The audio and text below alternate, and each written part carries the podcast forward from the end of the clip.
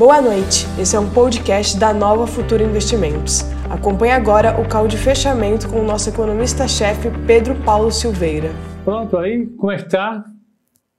Chegamos, agora com som. Eu acho que está com som. É estranho. Então voltemos. Então, depois de é, oito seis pregões, um, dois, três, quatro, cinco, seis, sete pregões de alta, a gente tem um pregão de queda, e depois de 13 pregões, a gente teve seis pregões, é, é, é não, 1, 2, 3, 4, 5, 6, 7, 8, 9, 10, 11, 12, 13, 14, 15, 16, 17, 18, 19, 20 pregões. 1, 2, 3, 4, 5, 6. 6 de queda e 14 de alta. Né? Então o mercado vem numa, numa andada forte e isso ah, ah, ah, mostra os efeitos da recuperação do mercado lá fora, basicamente. Né? É claro que teve uma ajuda importante é, do vídeo, que não teve lá nenhum elemento explosivo contra o presidente, mas, em geral, a, a, a, alta tem sido forte, forte, forte, forte, recuperando e hoje deu uma realizada. Mas uma realizada tímida, na minha opinião. Podia ser mais incisiva e não foi. Né? Então o mercado não pode reclamar os investidores não podem reclamar do mercado. O mercado está muito bom. Uh, vamos ver como é que foi o mercado lá fora. Primeira coisa, eu vou compartilhar a tela para o pessoal do YouTube. O Dow Jones fechou com 1,09 de queda, o S&P 500 com 0,78 de queda e o Nasdaq fechou com uma alta de 9,029. Ele está 9,953. Deixa eu pegar uma coisa do, do, do Nasdaq, um segundinho. Nasdaq Composite. Vamos pegar o gráfico do Nasdaq Composite. Boa noite a todos que estão entrando aí. Eu vou pegar o gráfico do Nasdaq só para mostrar para o pessoal do YouTube aqui uma coisa importante. O Nasdaq hoje ele bateu 10.020, 10.030 pontos. Foi o recorde histórico do Nasdaq. Ele fechou um pouquinho abaixo, mas ele fechou no nível mais alto da história dele.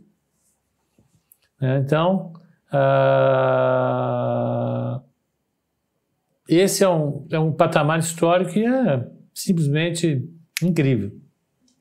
A gente está no patamar histórico, mal saindo também da maior crise histórica. É impressionante, impressionante. Olha lá, 9.953 pontos é, é, é o maior nível da história do Nasdaq.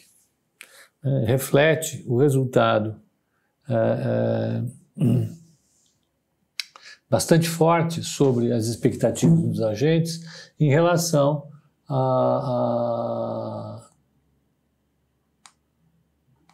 em relação ao, ao, aos pacotes enormes que os bancos centrais e governos têm feito. Então, estamos bem na, na foto. Vamos colocar aqui o petróleo. O petróleo fechou a 38 dólares, 38 dólares e 39 centavos. Muita força também no petróleo. Vamos lá, vamos seguir adiante. O Ibovespa fechou com uma queda de 0,92, foi modesta, se recuperou, chegou a cair um pouquinho mais, a 96,746. As maiores quedas do índice. Vamos colocar primeiro altas do índice, porque está na contramão. Vamos lá. Altas do índice. Quem subiu hoje? IRB subiu quase 12%, 11,91%. Iguatemi subiu 5,41%. CVC subiu 5,25%. Múltiplo subiu 5,25%. Cielo subiu 4,31%.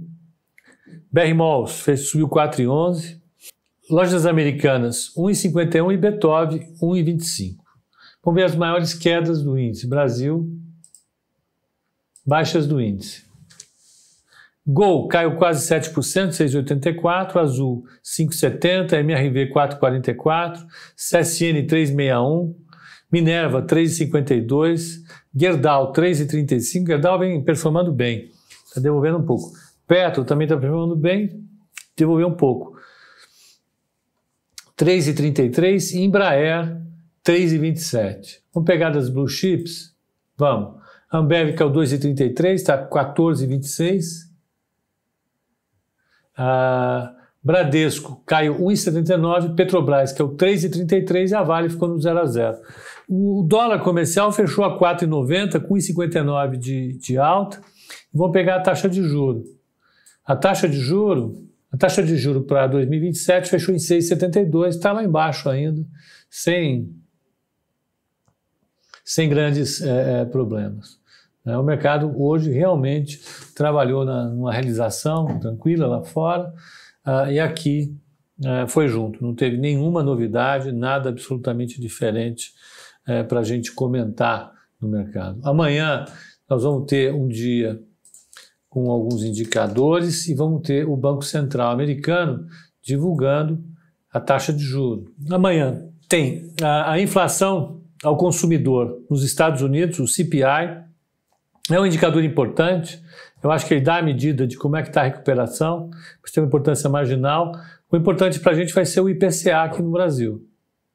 O IPCA sai às, 10, às, 9, horas, às 9 horas da manhã, está 9 e meia, estranho. Está 10 horas. Ele está com horário. Que horário é esse? Está às 9. É o IPCA, expectativa investing dos consultados na Investing é de uma queda de 0,56 do IPCA. Uh, depois, uh, nós vamos ter os estoques de petróleo às 11h30 da manhã e às 16 horas, não, às 15 horas aqui do Brasil, uh, isso, a 15h30, a, a conferência, a, a, a, entrevista coletiva do Jeremy Powell para falar sobre a decisão do Banco Central, que vai ser manter a taxa de juros, mas às 15h30 ele faz uma entrevista, é uma entrevista importante, na qual ele sinaliza muita coisa, e o mercado vai ficar debruçado nessa reunião para ver o que, que sai. Né? Eu, particularmente, estou muito interessado nela. É, vai ser um dia bastante interessante. Como é que está o VIX? Vamos pegar o VIX aqui, o Salatiel está perguntando, é isso? Isso. Salatiel, ó, o VIX está 27,57, subiu um pouquinho. Então, é basicamente isso, gente. O mercado deu uma realizada, a carteira recomendada hoje ela caiu, já tomou um pau de novo, no mês ela está tomando um pau. Ela caiu em 83 e o índice caiu 0,91. Uh, então ela está perdendo 0,91 no dia para o Ibovespa. No mês ela está perdendo 3,57 para o Ibovespa. Então, no mês ela está subindo 7,12 e, e, e, o Ibovespa está subindo 10,69. Ela está perdendo 4,74 no ano, enquanto o Ibovespa está perdendo 16,34. 11,61 é o diferencial entre a carteira e o Ibovespa. Então é basicamente isso, gente. Uma excelente noite para vocês do Instagram. Amanhã, às oito e meia da manhã, estamos aqui para fazer o call, tá bem? Então, realização sem, sem novidade, dentro do que a gente esperava hoje de manhã. Bom descanso.